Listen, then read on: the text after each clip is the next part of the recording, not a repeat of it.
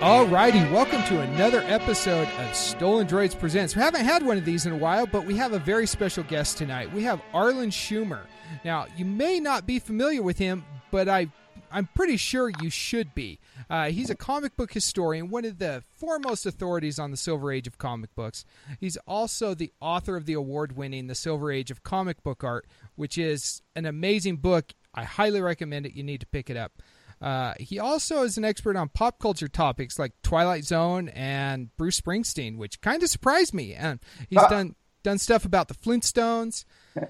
That, that doesn't surprise you. The Bruce Springsteen surprises you. Well, it, it did a little bit. So, well, welcome though, Arlen. Uh, I'm interrupting my own introduction. So what else? Is- no, it's good. Uh, I was just going to say you also lecture on on topics ranging from Jack Kirby to Neal Adams to Batman the Animated Series, which is in its 25th anniversary this year.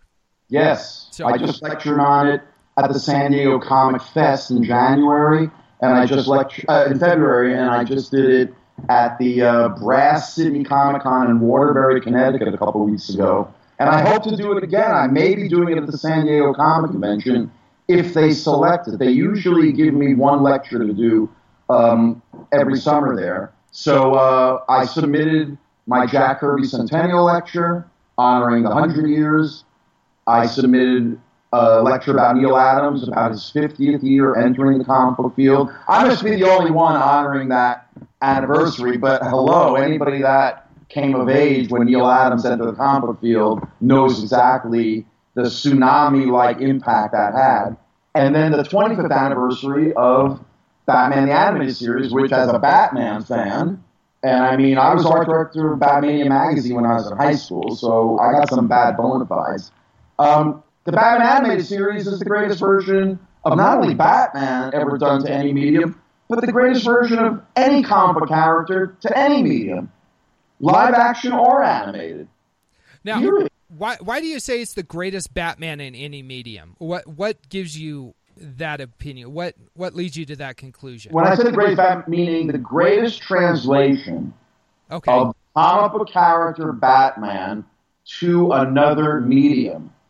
In the same way that Max Fleischer's Superman cartoons are the greatest translation of Superman to any other medium, because I rank that higher. Okay, the first Christopher Reeves movie, maybe, but I'll still take if I'm on a desert island or if the aliens come and say we have one item about Superman, uh, you know, to fit on our spaceship, I'm going to give them the Fleischer Superman cartoons.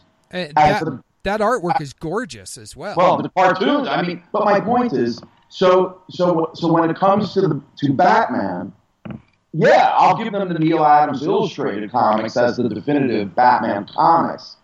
But the definitive translation of Batman to another medium by far is Bruce Timm's Batman animated series.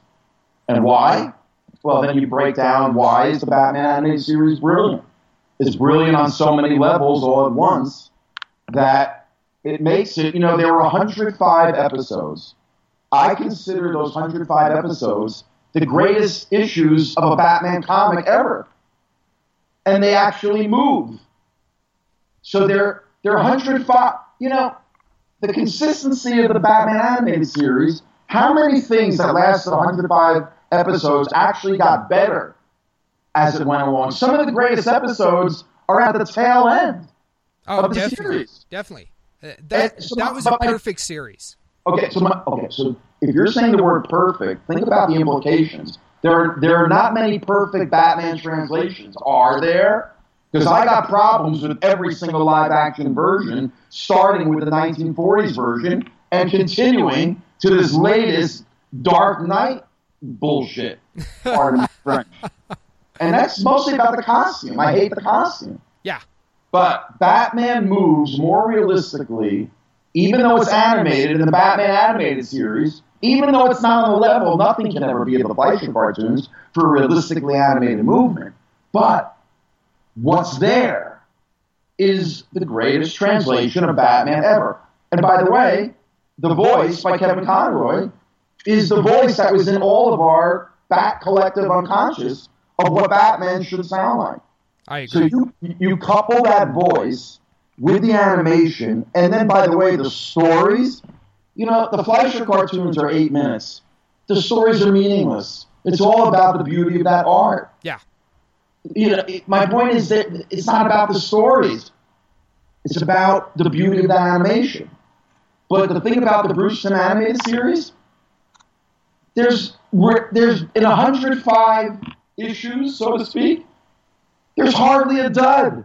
Almost every story is a good story. Yeah. And some of the best stories came at the end of the run. You can hardly say that about anything that lasted 105. You I- know what I'm saying? I totally maybe, agree. Maybe the Kirby Fantastic Four lasting 100 issues might be one of the things. You, but the point is, is you look at the way Batman moves, the white eyes, not open eye holes with black mascara, like every live action version is doing since Yeah. that Michael Keaton abortion.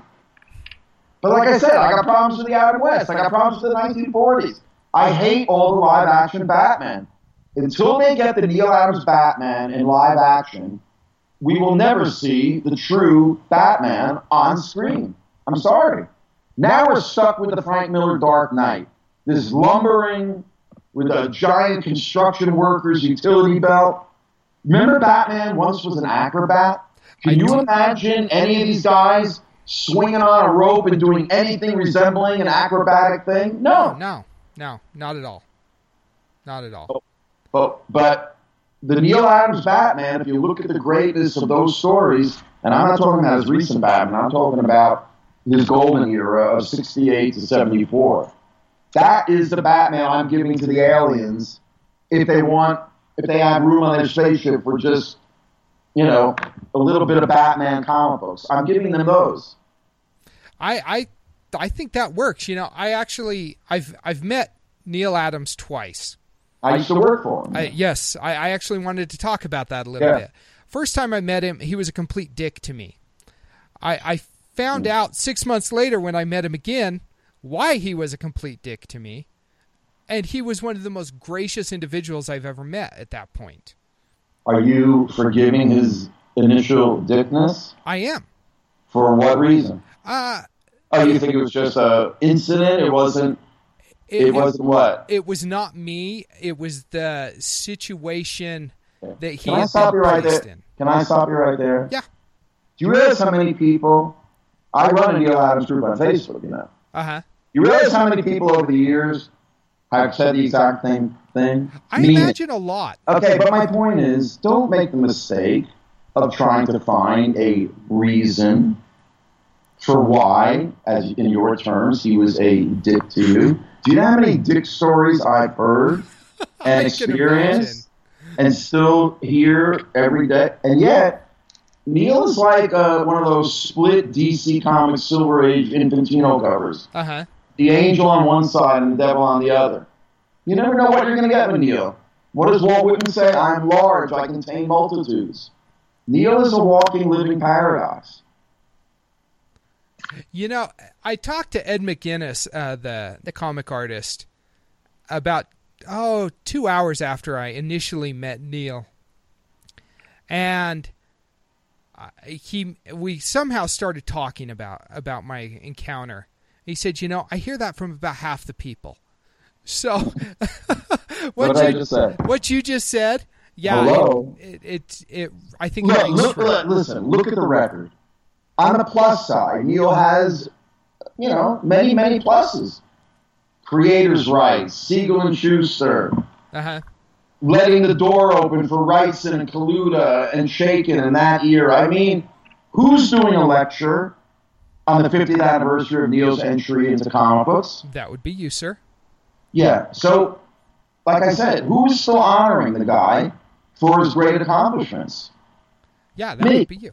Now, while while we're talking about Neal, let's let's talk about Neal. You worked for him at, at it was continuity, correct? Yes, yes, still is. Um, Now you worked with him. What was that like? How how did that come about? Do you want that to be the subject of this podcast? Because where do you want me to begin? I mean, it's a great story. Is that what you want to talk about? I'll talk about it. Yeah, Listen, we, give us a I was of the- Digest version. Okay, I was of the generation. Well, stop me when you've heard enough. Remember, I told you. Okay. I could turn this into, like I said, this could be the the whole rest of the podcast. The point is, is I'm of the generation that was young enough and at the same time old enough to have had our minds blown when Neal Adams dropped into the comic universe, similar to the way Steranko dropped into the Marvel universe a year or two prior to Neal Adams. But there was something about Neal's impact because of the realism. See, Steranko was doing his take on Kirby and mixing it with the Eisner cinematic techniques. But his drawing style was basically Kirby on steroids. If you look at Steranko's early Nick Fury stuff, get that IDW Artist Edition. Beautiful. I digress. You see what I'm saying? But my point is, getting back to Neal, um, uh, yeah, see, I need a script to remind me of my tangents. But my point is, Neal's had that photographic realism that he got, we didn't know it at the time, from the comic strip world and doing comics for advertising, photorealistic drawing techniques, using photographic models. But just like Alex Ross today, when you train yourself with photo research, even when you draw without photos, it looks like, or it has a little bit of that feeling of that it looks real, like, oh, that must have been from a photograph. Yeah. You know, I've seen Alex Ross's cocktail napkin sketches. They look like they're from photo reference. Oh wow. So my point is, that is the training Neal brought to superhero comics. We had never seen superheroes rendered that realistically. His use of black ink within the figure to give it a roundness and a three dimensionality. Neal made a comment. No, if superheroes really existed, they would have to look like the way I drew them. And up until probably Alex Ross appeared 25 years ago in 1992, Neal was correct.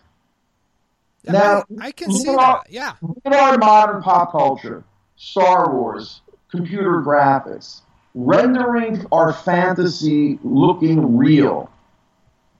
Every one of today's filmmakers and computer graphics persons, I guarantee you, like Six Degrees of Kevin Bacon, you can trace it all back to the impact that Neal Adams' realism on the printed page more than anybody else's because it was in the mainstream superhero world. Frank Frazetta blew people's minds, but that was a more esoteric sword and sorcery and Conan. This was Superman and Batman, for Christ's sake, rendered realistically.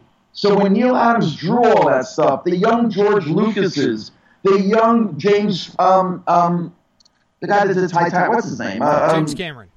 Cameron, Stephen King, Bernie Wright, everybody was influenced to take their fantasy and render it real.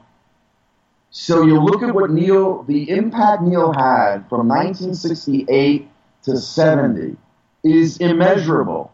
And yet he doesn't get the credit for it. He gets a lot of the blame for all the people that tried to imitate Neal, which were legion. Now, some of them, like Bill Sienkiewicz, broke free of the shackles and became the great artist that Bill Sienkiewicz is. Mm-hmm. But the point is, is that's like blaming, you know, Raphael for the school of Raphael that follows all the great masters. You know what I'm saying? Yeah. You can't you can't hold Neal Adams responsible for the Mike Grells of the world. And I apologize if I've hurt any Mike Grell fans, and I'm sure he's got a legion of fans. I have never liked his artwork. And I always thought he was one of the worst of the Neal Adams influenced swipers. But that gets into a whole other subject. But the point is, if you had told me when I was 10 years old, 1968, with my mind getting blown like everybody's was by every issue of Deadman that he was doing, which, by the way, even the people at Marvel said it was the only DC comic they read was Neal Adams' Deadman. Yeah. And that was when Marvel was at their peak. Well, with or without Steve Ditko, but that's a whole other story. But anyway, see how I digress? But so the point is, is if you had told me when I was 10 years old, like the ghost of Christmas future visiting me and saying, Arlen, in 13 years, you're going to be working for Neal Adams. I would have had a 10 year old adolescent heart attack right there on the street. That'd be like telling a young guitar player that you, when you get older, you're going to play rhythm guitar behind Jimi Hendrix. Yeah. Right? Neal Adams and Steranko were the twin gods of mainstream comic book art in the late 60s. You know, that's what we comic book fans associate. When we think of the late 60s, we're not thinking of Vietnam that stuff. We're thinking of Adams and Steranko, you know, from 68 to 70, blowing everybody's minds with everything they did, every single issue.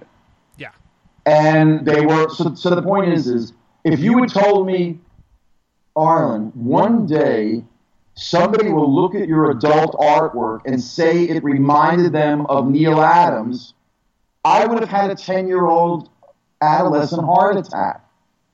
To have my artwork spoken of in the same sentence as Neal Adams, again, only those who are of my peer group who are now working artists like a whole generation is because of the impact of Adams and Steranko know what I'm talking about. And I'm just trying to convey that to you and to the audience listening in. That's the kind of impact that Neal Adams had. So flash forward to 1983, and I end up, and that's a whole other story, how I got to work for Neal Adams at Continuity in New York City. Um, I got out of, like I said, I went to art school, Rhode Island School of Design, because Walt Simonson had come out of there. With, now, his Manhunter was like Neal Adams' Deadman. Yeah. Walt Simonson made his bones with his Manhunter. And I read, I was in high school at the time, and I read that he was a recent graduate of Rhode Island School of Design. So I'm like, at the time, I went through what every teenage comic book fan who becomes an artist goes through. I want to draw from Marvel and DC Comics. That's what I thought I wanted to do. So I said, wow, if they could turn out a guy like Walt Simonson, that's where I'm going to go. So I got to RISD in my freshman year. Excuse me. I researched that their graphic design department was actually considered even better than their illustration department, which was quite formidable. Graphic design is verbal visual communication, words and pictures. Comics are words and pictures. Graphic design appealed to me. I majored in graphic design. When I'm a junior, I write Jim Steranko a fanboy letter, I think, telling him that I majored in graphic design because of his influence. You see, Neal Adams had the drawing influence with that photorealism, but the Steranko influence was more of the design, the type, the cinematic panel design, thinking of the page as a piece of design. Neal Adams did a lot of that too, but Steranko, that's what he was all about. Anyway, Steranko responded to the letter and invited me down to Reading, Pennsylvania to meet him, to interview with him. Imagine, I get on a bus from Providence, Rhode Island to Reading, Pennsylvania, and I'm about to meet Jim Steranko. Now, I don't remember much of the day I spent with him because I think I was having Jeremiah like a Doctor Strange ectoplasmic out of body oh, experience. Oh, totally, totally. But here's what I do remember: he asked me if I would leave RISD and work for him as his apprentice. But it would mean I would have to leave RISD and go down to Reading. So imagine the bus ride back to Providence. I feel like I'm at the last scene in The Graduate, you know, where he's in the bus and the future's in front of him. Yeah. So what do I do, Jeremiah? Do I stay in school? Remember, I was a junior. So Do I, I, stay I know in the school answer my to degree, this. or do I leave school and join the circus and work for Jim Steranko? I, I know that you stayed in school, uh, but I would have. Have given a moment for your listeners listening in Yeah. to ask their votes and text, you know, just like American Idol. What do you think I did? Yeah, you know, you jumped the gun a little. I, I See, did. Now, I'm, now, now we can edit that out maybe in post. Yeah, yeah, yeah. But Okay, but that's because what I told you the story already. We talked on the phone. no, I've done my research. Where is that in the research that I worked for, almost worked for Jim Steranko? Uh, You did another podcast and discussed it. Oh, you sly dog. hey. I, I, I told hey, you. I love it, man. You did your research. I, I, I try, but So no, my I, point I is- would have jumped at that. I, I'm, You would you have left school? I, I probably would have with that kind Okay, of an hold on a opportunity. If I was a freshman, maybe even a sophomore, but I was a junior already. Yeah, that's a tough You call. Though. you really would have left school as a junior? I probably would have for that kind of opportunity. Okay. But I have a history of making bad decisions, so I don't know that anybody Yeah, but should at the follow. time, you don't know if it's a bad decision. No, you don't. But here's the thing. My mother was a widow. My she raised my brother and herself. She was paying for school. I got a partial scholarship. But the point is, is I had to honor my mother and get my degree. I felt that that was the right thing to do. But here's the irony: is that I stay friends. I'm still friends with Jim Steranko when I see him at conventions all these years later. But within three years of graduating, who do I end up working for? Which brings us full circle in our conversation here. After tooling around New York City for a few years, I worked for uh, the PBS station doing graphics, uh, Channel 13 in New York City.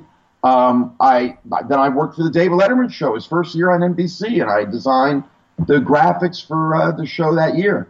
And then um, that didn't work out. I worked at an ad agency. Anyway, I was out of work. That's when I worked up the courage to show, go up to continuity. I knew Neal had the office there in New York City, and I showed him my sketchbook. And the next day, I got a call. Do I want to work at continuity? And I was there about two years. That's awesome. That is awesome. Yeah, and it was like, listen, the first couple of uh, days or weeks, I felt that tingling sensation, like he used to draw a dead man when he would inhabit a body. He would have that tingling because I was standing next to my childhood idol, Neal Adams. Yeah. Okay, so in those two years I worked for him, I learned it was like going to graduate school, but getting paid. You know, we were doing advertising art, not really comics at the time, Uh-huh. storyboards, comps. So the, the the um you know the knowledge I gained from the advertising industry, and I knew that I would be ready when I was done with Neal. When you're done working for your childhood idol, who can you work for? And I did uh, after two years leave Neal to be on my own, I've been on my own ever since. But those two years, my drawing improved 400% because just Neal was a natural teacher. He taught by doing, not by actually literally teaching. Teaching. Uh-huh. You learn from doing. You learn by making mistakes. You know, you bring a drawing up to Neal of a scene that you busted your ass on, but you knew there was one little corner where you kind of fudged it a little Uh-huh. do your research or it, it just you knew it was a little sloppy but hey the rest of the picture looked great. You would show it to neal before he would ink it.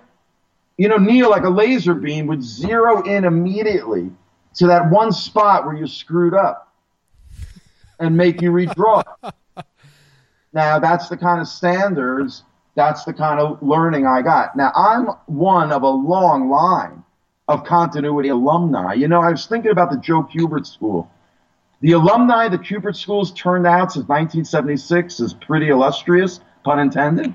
But you know what I mean? Uh, Uh-huh. The list goes on.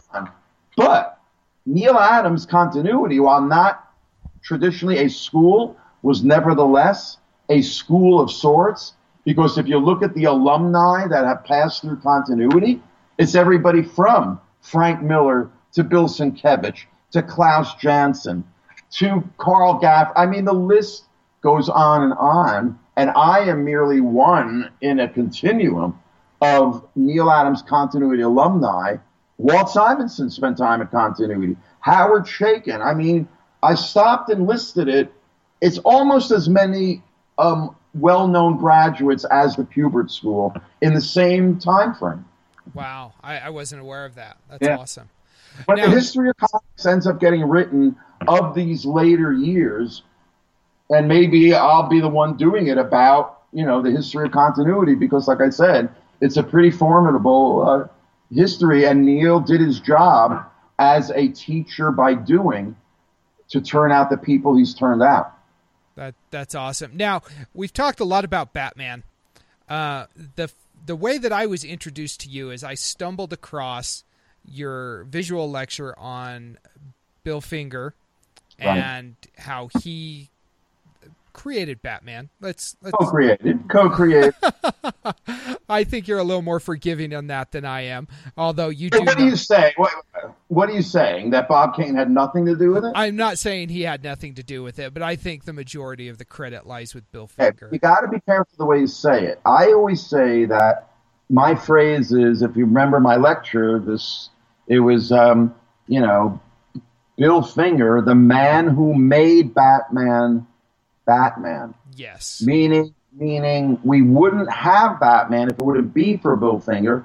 But Bill Finger was riffing off of Kane's original quote idea. Yeah. Yeah. Like it or not, we are forced with the fact that Kane did come up. We still think he came up with the name Batman. If all he ever did was come up with a Batman name, you got to give him co-created credit, just the name, because the bottom line is the draw, the sketch that he first showed Bill Finger, which is really the impetus for my lecture and my other things on the on the subject, all stems from the fact that if you take away Finger's contribution visually alone, Yeah. you're left with a character who only shares anything with a bat by having these giant, stiff bat wings, not a cape. Everything else about Bob Kane's initial sketch has nothing to do with the Batman we all know and love. That's All true. of those essential art direction decisions, because Bill Finger was a very visual writer. We know from his later scripts that he would do the visual research that an artist is expected to do or an illustrator is when they're given text or a script or an editorial message to illustrate. The artist is supposed to do the research. Bill Finger would write the story and get magazine clippings. He would do the equivalent of going on Google and finding images and visuals to give to the artist, which made the artist's job, believe me, a hell of a lot easier. Yeah. And that's why, so Finger, looking at Bob Kane's sketch, made all the visual suggestions that turned Bob Kane's original sketch, which had nothing to do with a bat other than bat wings, into the Batman we know and love. So in the end, it's Batman created by Bob Kane and Bill Finger. But you know from the latest settlement, it's Bob Kane with Bill Finger. Yes. And you know that the word with and and is separated by probably a couple of billion dollars.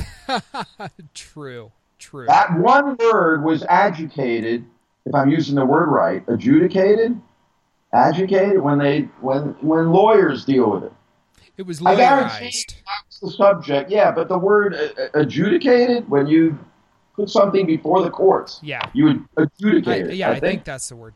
Yeah, get your son uh, looking up these words for us while he's doing that.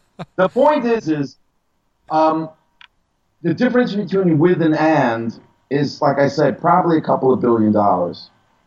Yeah, yeah. Now they just had. I mean, this story has kind of been bubbling for for quite a few years, but Yeah. we had we had the book come out, Bill the Boy Wonder, a few years back, and then we Oh just six or 08, 06 or 08. yeah, something like that, and then we had the the Hulu documentary that just came out a few weeks back, uh, Batman and Bill, and you were actually involved with that to some extent. I Um, was featured in it, yeah. did But they? keep in mind, I did my thing about Bill Finger in 1999 in terms of creating the first visualization of Bob Kane's sketch. Yeah. Remember, Bob Kane's sketch has never been reproduced. It was only, you know, hearsay by interviews with both Kane and Finger. They both corroborate verbally this initial sketch, but nobody had ever visualized it.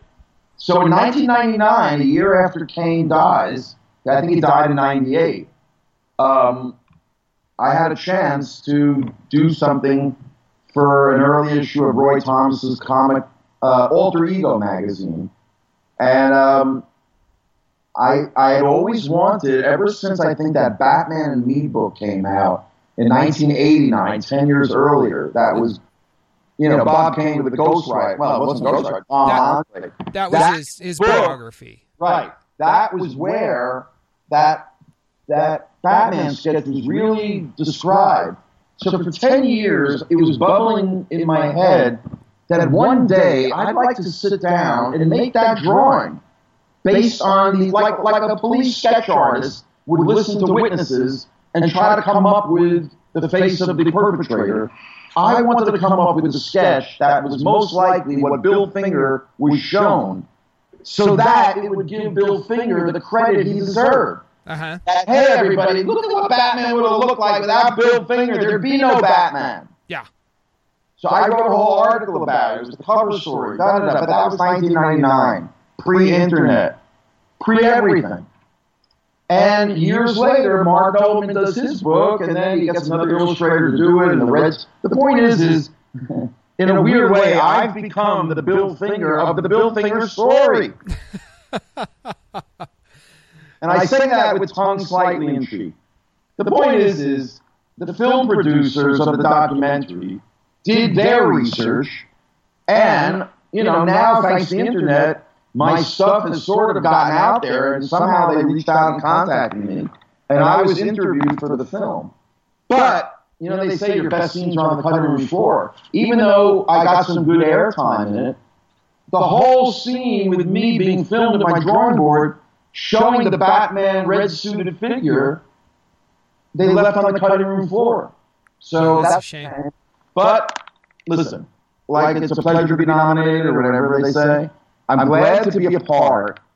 And I'm very proud of what Marc Nobleman did. I'm a big Marc Nobleman fan. I've gone to his lectures. I've supported everything that he's done. And thank God for him that he really did all. I did my part. But Nobleman did the real on the ground legwork needed to really unearth the story. And it's an incredible story. And I wrote a little mini review of it that I posted on Facebook and everywhere else. That, um, you know, um, it was an incredibly moving documentary that really gets to the heart and makes you feel for Bill Finger, and that and it has a happy ending. I mean, I compare it to this documentary Finding Vivian Maier that came out a couple years ago. I don't know if you know what that's about. About this photographer that died unknown in the 20th century until a photographer in Chicago in 2007 buys at an auction a couple of boxes of undeveloped film. And he's, a photo buff, so he liked going to flea markets. Well, he developed this film, and guess, what, Jeremiah? It turns out Vivian Maier might be the greatest photographer of the 20th century. And I have no problem saying that because she's equal parts Weegee, Diane Arbus, and Robert Frank. And if you know those photograph photographers' names I'm dropping, you know, they're three of the greatest photographers of the 20th century. She is equal parts all of them. And yet she, died. She, didn't even develop her own film. She was, never published. And then it turns out that thanks to this one guy, and he ended up showing her work and getting her honored, and then they made a documentary film. It came out a couple years ago. If you've never seen it, it'll blow your mind. Finding Vivian Maier. And, this Bill Finger documentary, I give the highest credit, not, just because I'm in it, but, but because it's, it's, on the level of finding Vivian Maier. Bill, Finger is the Vivian Maier in the story. He, dies unknown and unloved and unmourned in the 20th century, just like Vivian Maier did. And yet, Bill Finger, G, co-created the greatest 20th century fictional character along with Superman. Vivian Maier is the greatest photographer of the 20th century. Period. And that documentary is on Netflix for any of you listeners who want to check that out. Brilliant. I, I did check that out. All right. Am I overhyping it? I, I haven't watched it yet. I did check Uh, uh, though that it's it's in my yeah. queue. I haven't had Well, I time. just get back to me, Jeremiah, because uh, if, I'm not sounding rhapsodic enough, it'll it'll, it'll uh, back it up. Yeah, it's it's in my queue. I just need to find the time now to watch it. Watch Now- it with your son. Watch it with your wife. I, I it's, it's a intend to. beautiful story for the literally. I know it sounds corny. It's, a fun story for the whole family. Oh, you, know, why? Vivian Maier makes her living during all those years as a nanny. Oh, really? Uh, uh, this is what I'm saying. Her story is beyond Kafka-esque. Y- y- You're gonna, your mind's going to be blown. Just watch it.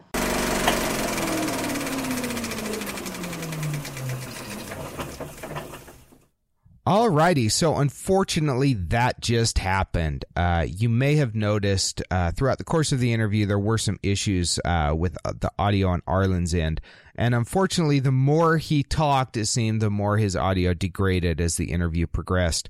Uh, we did have audio issues from the beginning.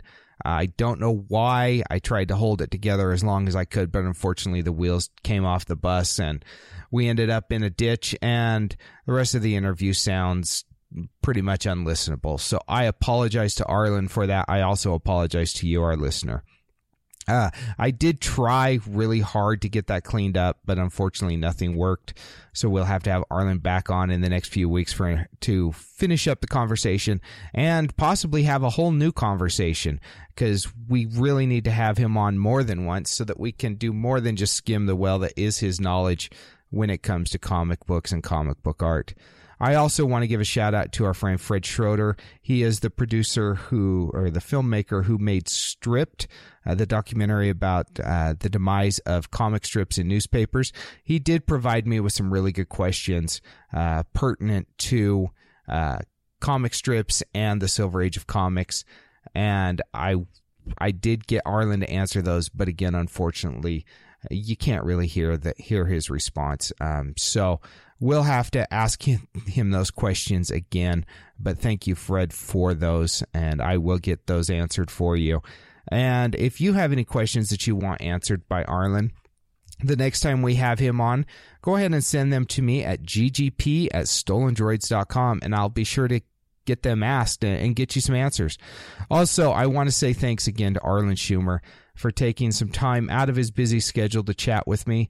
Uh, the work that he is doing is really important, guys. And if you're a fan of comics or of art, you really need to pick up a copy of his book, The Silver Age of Comic Book Art. Trust me, you will be glad you did. It is a magnificent piece, uh, amazing information, amazing artwork by some of the legends in the industry. And in the meantime, uh, while you're waiting for that to come to your, your door by Amazon or by Arlen, uh, whichever whichever place you order them from. Uh, be sure to go follow us on Facebook and Twitter and Instagram. And if you haven't checked it out yet, we're also on Patreon. Uh, please visit patreon.com slash stolen droids if you like what we do here and you want to say thanks. Uh, also, be sure to check out Arlen's website at arlenschumer.com. He has a lot of information there. Everything from comic book history to Twilight Zone to Bruce Springsteen. I mean, the guy's the guy is a wealth of pop culture knowledge, and his website is a great place to to find out a little bit about what this guy knows and what this guy does. And like I said, his work is really important, so please please do support him. And until next time, good day. This has been a Stolen Droids media production.